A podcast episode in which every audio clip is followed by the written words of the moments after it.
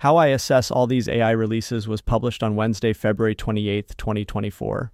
Basic tips on how to assess inbound M L content and cultivate your newsfeed. It's a basic fact of life these days. You need to be intentional about your media diet. It's only been exacerbated by M L becoming culture-wary with the Gemini woke debate, where I'm taking it as an opportunity to mute people spewing nonsense. These people were probably spewing nonsense before this Gemini debacle, but it wasn't obvious enough to remove it from my diet. The information curation process is worth the effort. Interconnects is largely a reflection of the steps I've taken to focus my energy, with the benefit of my writing as a filter. Ever since the emergence of ChatGPT, all of us trying to keep up with the happenings on M L have been on the back foot. The core assumption when consuming M L content should be that you are behind, you are not likely to know everything, you are likely to make mistakes. The information you're reading is likely to have mistakes, and all of the like. In this post, I'll outline some of my simple rules of thumb for deciding to go or not go with M L content. With so much happening, saving time by avoiding the things that turn out to be misleading is just as important as spending time on reading the most important developments. Here, roughly in order, are some things to make sure you check in on when evaluating M L content. Section one, model access and demos are king of credibility. If someone is making it free for you to evaluate and benefit from their work, you know it's way more likely to be the real deal. Talking to models is also the easiest way to know if the claims can generalize. When I wrote about the Gemma models last week, a reader shared their use cases of the model, and some of them conflicted with my reading, even from reputed sources, and my own experience. Some were surprising to me, but it was a classic example that everyone betting on and building around these models needs to use them regularly to constantly update their worldview. It's common practice for people to now launch a model just by providing examples of its usage and scores, rather than enabling you to do it yourself. This is the opposite of Mistral's vibes-based releases until just this week with their large model, who are so confident in their work that they say nothing except giving everyone access with no forward notice. For the latest Mistral news about the large model, I largely am ignoring it because they're not releasing it openly. If the weights were open, it would probably be yet another emergency blog post. Section two, focus your feed on depth or breadth. Too many people today are trying to know everything about every model. You need to know what your information diet that yields leverage is and focus on that. For me, I focus on depth and coverage of everything in the open fine-tuning space with a focus on models that are shipped and some extra coverage of closed model fine-tuning. For my day job, I largely ignore all things pre-training, G P U optimization, inference, et cetera. It's okay to still find them interesting, but don't waste time. Someone like a venture capitalist will likely have much more breadth than me, and the open versus closed debate is not as important to them. Section three, examples of using the model normally show it's usable. Shockingly, you'd be surprised how many M L projects these days don't work out of the box to replicate their claims. Examples of model use look like people including inference code, support in related libraries like V L L M or other open source projects, or even specific examples of this working. Essentially, they're encouraging you to use the artifact, but aren't footing the bill to make it generally accessible, which not everyone can afford. Extra points if they describe what scale of compute is needed to run the various aspects of the project. For projects with open code, especially on the research side, the quality of the code is normally extremely easy to assess. Do they have a normal package structure, some tests, and an active GitHub repo? Great. Do they just have one commit release and lots of comments and scripts? That'll be harder to build on. Many research projects release the code so they can say they did, which normally means the results could be harder to build on. Section four, leaderboards as the single leading claim is often anti-signal. Most people know already that both leaderboards like the Open L L M leaderboard and popular evaluation tools like M M L U and Hellaswag are often highlighted in a marketing-centric way. The more nuanced point to remember here is the difference between having these claims with other materials as opposed to on their own. A new research project shares a new method and releases its models atop some leaderboard? Great. A random model shows up and all they say is high scores on the leaderboard. You can probably ignore it unless they're using a relatively unproven method like model merging these days. In that case, it's still not likely to be game-changing until tons of models are released with the method, so waiting to react is a good strategy. Section five, Basic Deep Learning, Conceptual Checks will often save you.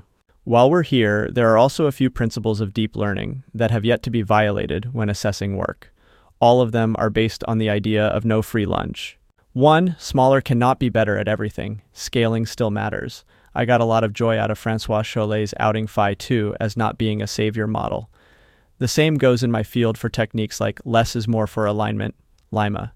When you go small, you're normally overfitting. Small models have a use, but if you hear generality and scaling down, you're probably being misled. Two, simple ideas tend to win out. Be wary of complexity. Simple ideas more often come with code and are long-lasting. The direct preference, optimization paper has more usage than all the other somewhat complex R L H F algorithms proposed in the last year, combined. This also goes for things that are less popular.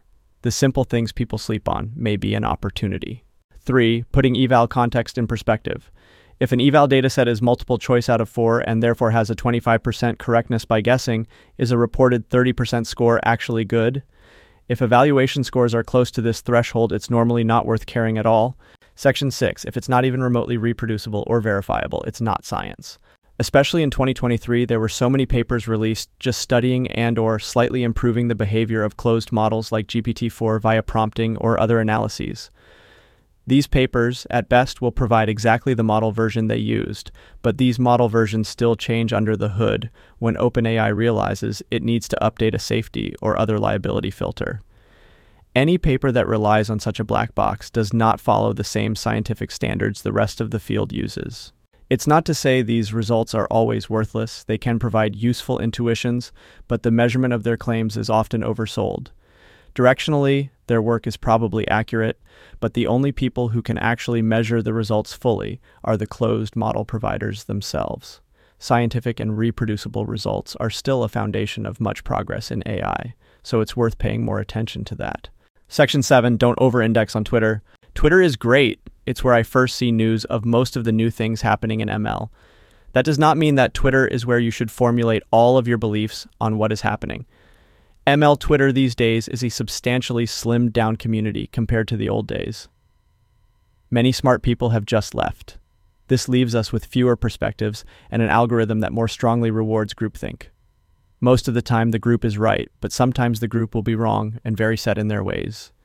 This is what you avoid by not over-indexing on Twitter. The most recent example of this is the blowback to the Gemini happenings here, paid section, where there's obviously a major issue with the model, but everyone is overgeneralizing Gemini's demise. Other companies have gone through this bias challenge before in different ways. A fact that a lot of people still don't know, paper tweeters like A K very regularly share work when asked for it. It's not always as organic of a process as people may think. Yes, these folks play an important editorial role by reading every title on archive, but it is worth doing sanity checks to make sure the information flow you expect matches reality. For one source of diversification, all the substacks I recommend in the M L space are kept here. It's focused on smaller outlets that I either consume myself or know to be a clear complement to my work.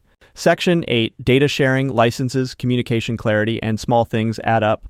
When looking at a release, there's a long tail of little things that can sway me into realizing this project is probably legit.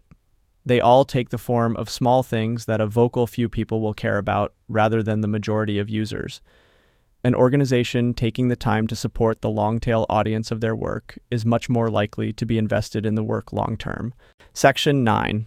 Research papers, technical reports, blog posts, and tweets all serve different purposes. From the paper downward, a project that can do one of these can do the rest. Generally, the more information one discloses, the more excited you should be about this. Someone drops a model with just leaderboard scores. I usually pass. Someone drops a model with a technical report showing how they built it. That's promising. Someone drops a model with a research paper comparing their work with other existing training methods and models. That's the one to invest your time in. Similar to the previous point, basic paper quality still shows you a lot. If a paper has a consistent figure style, clean organization, and high-quality writing when you jump to a random section, it's more likely to be useful and compelling. Of course, there are people that try to flag post an idea and don't have quality artifacts around it, but it's one of those averages games. Section ten, socialize your information and build relationships. This maybe should be higher up, but all information extraction should not be a one-way street in your brain. You need ways to test your worldview and your feed. Talk with folks about what you're seeing, share your takes, and update your priors. This is honestly the best way to make keeping up more fun than exhausting. Scientific progress comes from the collective more than the individual. The same goes for who you're receiving content from. It's much easier to process information coming from consistent sources. Figure out the modalities that work for you. This helps you normalize by publisher intent too, the process of knowing what you don't know.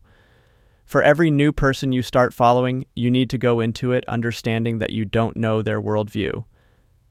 Snoop around and figure out what someone may gain by spinning the news a certain way. Thanks to Akshay and Sinan for suggestions on this post as well. Thanks for listening and have a great day.